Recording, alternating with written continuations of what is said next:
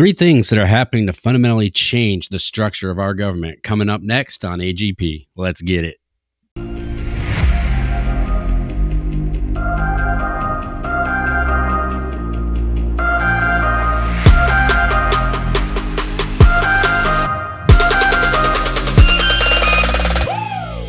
Hey, folks, welcome back.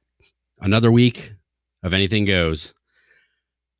All right, today I really, you guys really need to go and, and pay attention to what's happening in the DC bubble right now. Some of these things are becoming a little bit more public, but you're still not hearing a lot about it. And you're not hearing a lot about it uh, because it, it goes back to the same thing that we always talk about, right? The mainstream media is in cahoots with the Democratic Party when it comes to this kind of stuff. So here's what I'm talking about. There are three distinct things right now that are happening to fundamentally change the structure of government as we know it here in the United States. This isn't this is by design. This isn't uh this isn't something that's just coincidental that these are all happening at the same time. So we're going to talk about all three of them and they they kind of have to go in order, right? So in order for this to work, one has to be successful before the others will be successful. So we're going to start off with the first one. The Senate filibuster. Anyone who doesn't know what the Senate filibuster is, the Senate filibuster is, you know, it, it requires 60 votes for most things to be approved by the Senate, with few exceptions. You know, obviously, you, have probably heard of the nuclear option, which has been used for Supreme Court justices to be uh, approved. So typically, the filibuster is used by the minority to block legislation from from leaving the Senate and it's there for a reason. It's there because you know the minority is the minority and you know the majority is the majority but they need basically this 60 vote threshold to advance any legislation out of the senate. For 4 years the democrats loved the filibuster. I mean they you know, they would invoke it and, and do what they could to use it the entire time that Donald Trump was president of the United States. Well, now all of a sudden, the filibuster is an archaic rule and and needs to be needs to go away. Well, why is that? Why is the filibuster so important now that it that it be gone? It ties into the other two things. So, step one, get rid of the filibuster. So, watch the push in the Senate to get rid of this. So, what that would mean is it would just be a majority vote on everything. If the filibuster goes away, it's a majority vote on anything. So, 51 votes. We have a 50 50 Senate. And who's the tiebreaker? The Vice President of the United States. So which way is every vote going to go if it's 50-50? It's going to without the filibuster, everything's going to go with whatever the Democrats want passed. So that's step 1. Got to get rid of the filibuster. Step 2 or issue item number 2. DC statehood. Now, you don't hear a lot about this. The people of the district voted, uh, I think, in the last election um, to pursue statehood, right? And it's not the first time. I think they've talked about, you know, they've been talking about DC statehood for a really, really long time. Uh, well, I don't know. I say they, the people of DC have been talking about statehood for a considerable amount of time. And I get it to a certain extent, you know, you know they have a representative, I think it's uh, Eleanor Holmes whatever her name is uh, in Congress, who is uh she's there, but she doesn't get to vote. She doesn't, you know, she's really not. She's there to speak, and Eleanor Holmes, Eleanor Holmes Norton, I think her name is. Um, she's there. You know, she gets to speak. She gets to ask questions, that type of thing. But she doesn't have a vote, and they have no U.S. senators from the state of DC or from you know DC because it's not a state. So why now, all of a sudden, is there a push for DC statehood? And you're going to see this because I've already started seeing the you know the rabble rousing of DC statehood. The mayor of DC actually testified in front of Congress uh, this past week, specifically about DC statehood. And of course, she's wrapping it as you know, well, you know, the people of DC deserve. Uh, you know, it's taxation without representation and blah blah blah. Completely leaving out the fact that the federal government picks up the tab for a considerable amount of DC residents' entitlements, I guess you could call them. I think they pick up uh, 60% of the Medicare costs for DC residents. I think the federal government pays somewhere around $600 million uh, towards certain budgetary things in DC. So it's not like DC's, you know, getting a bum deal by not being a state, right? I mean, they're certainly getting a considerable amount of federal dollars to you know run that run that city. So of course she leaves that part out. Now, you know, fortunately we have some people in Congress who have enough of a brain to bring that stuff up but also not a lot of people are watching this uh, because it, it, it's not it doesn't seem like on the face of it it doesn't appear to be like this big huge issue but why is it important why is it important now for the democrats to try to push dc statehood what do they get out of it they get two senators they get two representative senators in the United States Congress if they become a state. Why is that important? Well, let's look back at history. When the rest of the country, you know, I, and I'm going back to Ronald Reagan here. When Ronald Reagan won election, he I believe he got 500 and I don't know, 500 and something electoral college votes, right? So the rest of the country, blue or red, were pretty much all on board with voting for Ronald Reagan. It was the it was probably it, I think it was the largest uh, presidential win, electoral college win in history. He got like somewhere between 15 and 20 percent of the vote in DC. Okay, so the rest of the country was happy with Ronald Reagan being president, but the District of Columbia he got somewhere, I will say 20%. He got somewhere around 20% of the DC vote, which means they were so out of step with the rest of the country then when it was clear to the rest of America which way the country should go. So, if during that time period and during that election where the rest of America was on one page, DC was still on their straight liberal election page. So how's that going to fare on any election that we can see for the foreseeable future? Right?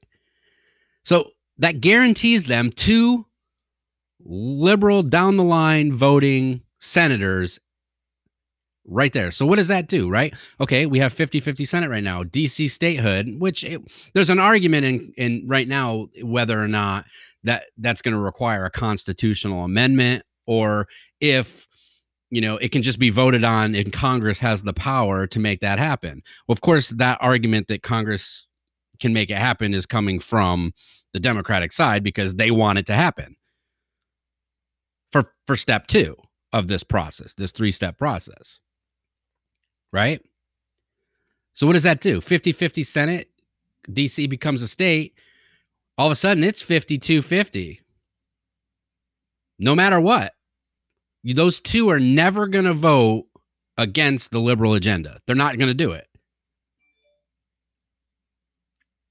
So that's step two. And we're going to talk about all three of these and how how it collectively is going to work together. But I just want you to be clear on what all three of them are. So you got the filibuster and you got DC statehood. We're going to come right back in a minute after this commercial break and we'll talk about number three and then we'll tie it all together. We'll be right back. All right, folks, welcome back. All right, so we've gone through step one and step two. Step one, removing the filibuster from the Senate. Step two, DC statehood. Okay. Step three, and this one is starting to gain a little bit of notoriety in the press, not so much from mainstream media, but if you look other places, it's there. But you have to be paying attention. The Supreme Court. We saw it yesterday, folks, with the chairman of the House Judiciary Committee standing on the steps of the Supreme Court talking about the need to add four more justices to the Supreme Court, making the total 13. So, why is that important? Why is 13 the number? Well, it's very simple. Right now, the court is said to be 6 3 Republicans to Democrats, or Republican minded justices to three kind of more liberal justices. What is what is adding four justices under an under a Biden administration do to the court? Well, it adds four more liberal thinking judges to the court, making it a 7 6 court. Clearly political move. Why not just add two more? Why not just add three more? They can't do that because adding two would only give them a six five or six six, right? Can't have that. Can't have the fact that oh my god we might have a tie or oh my god we we're still going to lose. It's purely political that they want to add that number now. So this is step three. Okay. We're going to pack the court to make sure that it's filled with liberal judges for an extended period of time. And we're going to do it under the Biden administration because we know he's going to go ahead and he's going to pick the judges that we want on. I'm not sure he's actually going to pick them, but Pelosi and Harris are going to pick, you know, the judges that he's going to approve to serve on the Supreme Court. So now you're going to have a 7 6 vote on all the major issues. So let's look at all three of them together. Okay, in order for in order to guarantee that the DC statehood and the court packing can happen, you have to get rid of the filibuster. Right? Because without that, you're never going to get 60 votes. Now, I'm not sure that you're actually going to get 50 Democrats in the Senate to actually go along with this. Because again, I mentioned Joe Manchin. Joe Manchin wants to keep his seat and he votes for some bullshit like that. He's probably not going to. West Virginia is not going to put up with that. So I'm not, I'm not so sure that they'll get, they would ever get 50 votes. And I'm, I'm cautious when I say this, but Nancy Pelosi actually came out yesterday and said that after after uh, Jerry went out on the Supreme Court steps and announced this court packing bullshit, that she has no plans to bring it to the floor for a vote. Now, again, I say I say this with caution because I believe about as much of what she says as I do that fucking whatever, but I just don't believe her, right? So you got to get rid of the filibuster. Once the filibuster's gone and the Democrats who run the House, run the Senate, have determined that DC statehood should be a thing, and they bring that to a vote, you have the House and the Senate that are both going to vote that way, with Kamala Harris being the tiebreaker in the Senate. Because I'm not sure Manchin wouldn't vote for that. I, I don't. I really don't know. He hasn't come out and publicly stated anything that I'm aware of on his stance on on DC statehood because again, this isn't something that's being widely publicized. That's something that's even being talked about at the uh, at the federal level.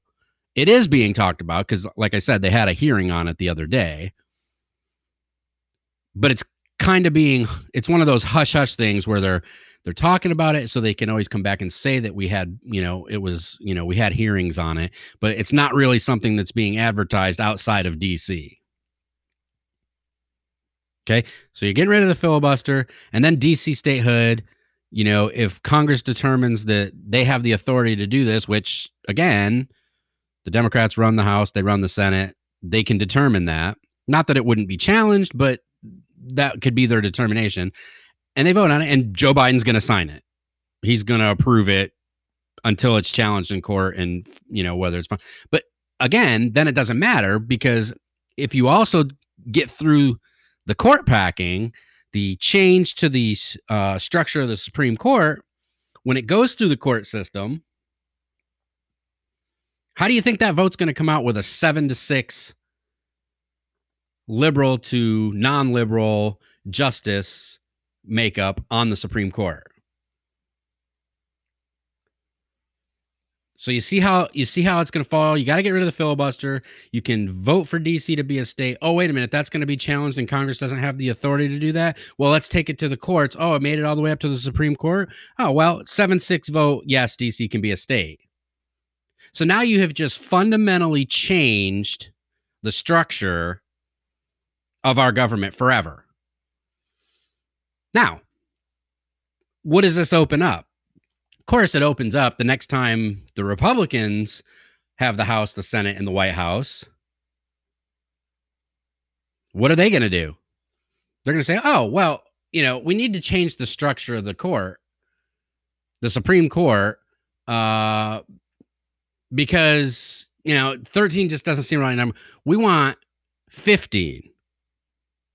So we're going to add two more justices to the Supreme Court. It's going to be a never ending cycle. We're going to end up with 40 fucking justices on the goddamn Supreme Court because every single time that the political uh, structure in Congress and the White House changes, that party that's in charge is going to do the same damn thing over and over and over again. It's a never ending cycle. purely political what is going on right now to try to ensure that liberalism is the dominant theory in American politics and the dominant structure of how we create policy and law in this country. And if you're not paying attention to it, and if you're not concerned about it, I urge you to uh, really sit down and think about what this is, what this means, and what's going to happen. Because you may think that this is a good thing and this is what you want. But I can promise you that the average age of the person who thinks that is somewhere between the ages of 20 and maybe 35, probably a little younger than that. But I can promise you that anybody that's over 35 actually has a job, actually works for a living, actually tries to support a family, uh, actually tries to get nice things for yourselves other than being, you know, the head of BLM who just, you know, apparently just rakes in millions and millions of dollars and goes and buys properties with it. You probably don't think that this is a good idea. And it's it's all about the here and now for the liberals right? It's all about what's going to happen tomorrow. They're not thinking 10 years down the road when this script is flipped and all of a sudden this shit's being used against them the same way that they're trying to use it politically now. Because it's going to happen. It's going to be a never ending cycle of this same shit. And we, you cannot run a country like the United States of America under these types of rules. It just doesn't work. The Supreme Court's been nine people for 150 years. Ruth Bader Ginsburg, the you know, the liberal hero. And if you're a liberal out there listening to this, she was your freaking idol. She was your hero. She said not more than two or three years ago, nine is a good number and changing it is a mistake. So your idol, your Supreme Court God, told you then it's a bad idea. Joe Biden said in when he was in the Senate that changing the makeup of the Supreme Court is a bad idea. Uh, he's he said it on the campaign trail when he was running for president. It's a bad idea. Now all of a sudden he wants to start this commission to see. Now let's talk about Joe's commission. So my understanding is as there is 32 people on this commission that he set up. He's given 60 days to give recommendations on whether or not they should change the structure of the court. 28 of them 28 of them are Democrats who over or I think the last I think they went back and looked at the last two election cycles. Cumulatively, over the last two cycles, election cycles, these 28 people have given over $110,000 to Democrat campaigns. $110,000 to Democrat campaigns. Okay. The four, and I can't even call them all Republicans. I think two of them are libertarians. But uh, the of the four that are not liberals, Democrats, two of them, two of the four, gave donations to. One gave a donation to a Republican campaign, and one of them gave a donation to a libertarian campaign for a total of $4,700. So is this really a fair commission? I mean, is this really, you know, was this really a bipartisan? Like, you know, Joe went out and said, I'm, I'm commissioning a bipartisan. No, it's not fucking bipartisan. Okay. 28 to four is by no stretch of the imagination bipartisan. That's like when Congress votes on something and they get one Republican or one Democrat to vote on the other team. They call it bipartisan. It's not fucking bipartisan. it's fucking idiotic to even consider that bipartisan. Okay? It's a fucking setup.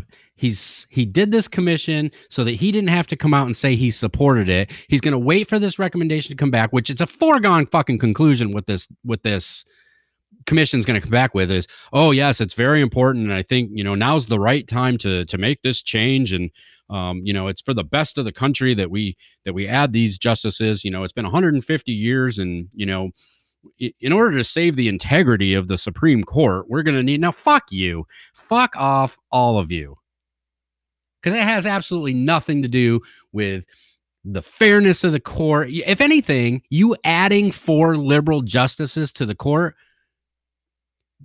completely gets rid of any credibility that the court has. If you disagree with that, I relish the opportunity to have you on here and talk about it. If you can if you can say with a straight face that this is not a political power grab, please send a message, send an email. I will get you on. We'll we will get on here tomorrow and talk about that. And I would love to hear your justification for how this is nothing more than a political power grab. I'm waiting. Folks, this is probably one of the most important times that we've had because this is this is an actual threat to the American way of doing business. This is a blatant over attack on our system. And if you're okay with that, man, I don't know what to tell you. I don't know. I I hate to think about the other side of this if this happens, because we talk about a lot a lot of times the word civil war is thrown around and you know typically it's bullshit because it's there's not going to be a fucking civil war over half this bullshit this you know black lives matter bullshit there's not going to be a big war about that. But i'm telling you right now if you fundamentally change the structure of our government to support and you know liberalism is i don't know i think last numbers i saw was like realistically only like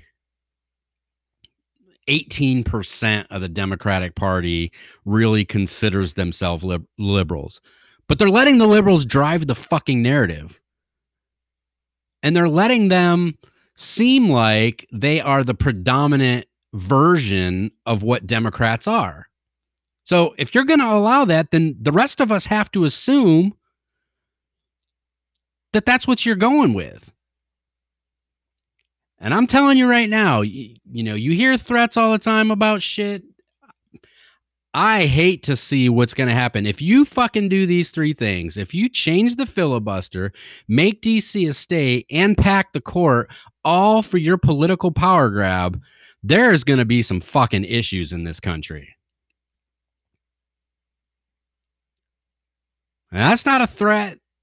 I'm I'm I'm pretty much guaranteeing that there are going to be people that are going to be fucking off the ledge on this stuff happening. Again, if you agree, great. If you disagree, wonderful. AG Podcast 13 at yahoo.com or click on my link in Anchor where it says message. You can leave a voice message that I can play on air in another episode. Leave me your email address, leave me your phone number. We can we can have you on here to have this discussion because if you I don't understand how you could think that this is anything other than a political power grab. Prove me wrong. I, am more than happy to have the discussion. Uh, this is just this week has this week has really been an eye opener of what is going on in the DC bubble. And you guys need to start paying attention to this shit because it's about to get real, I have a feeling if any if any of these three things happens the filibuster first that's what and, and that's why i kind of laid it out the way i did because you have that's the key you get rid of that filibuster in the senate you know pelosi's going to push through anything she wants to push through in the house you know that's going to happen schumer has a much harder time because it's a 50-50 and he's got to worry about joe manchin but if they get rid of that filibuster in the senate which again, you know, over the last four years was a horrible, horrible, or was a wonderful, wonderful thing. And now all of a sudden it's archaic and horrible. Well, I got news for you, folks. It's going to get ugly. Let me know what you think about this. I'm ex- I'm excited to talk to somebody about this because I, I, I really want to hear what the argument is on the other side uh, to justify this kind of a you know blatant bullshit political power grab. So bring it bring it on. Bring it to me. Love to talk to you about it. Hope you enjoyed the episode we'll expand on this a lot more uh, as it progresses. We'll talk to you again next week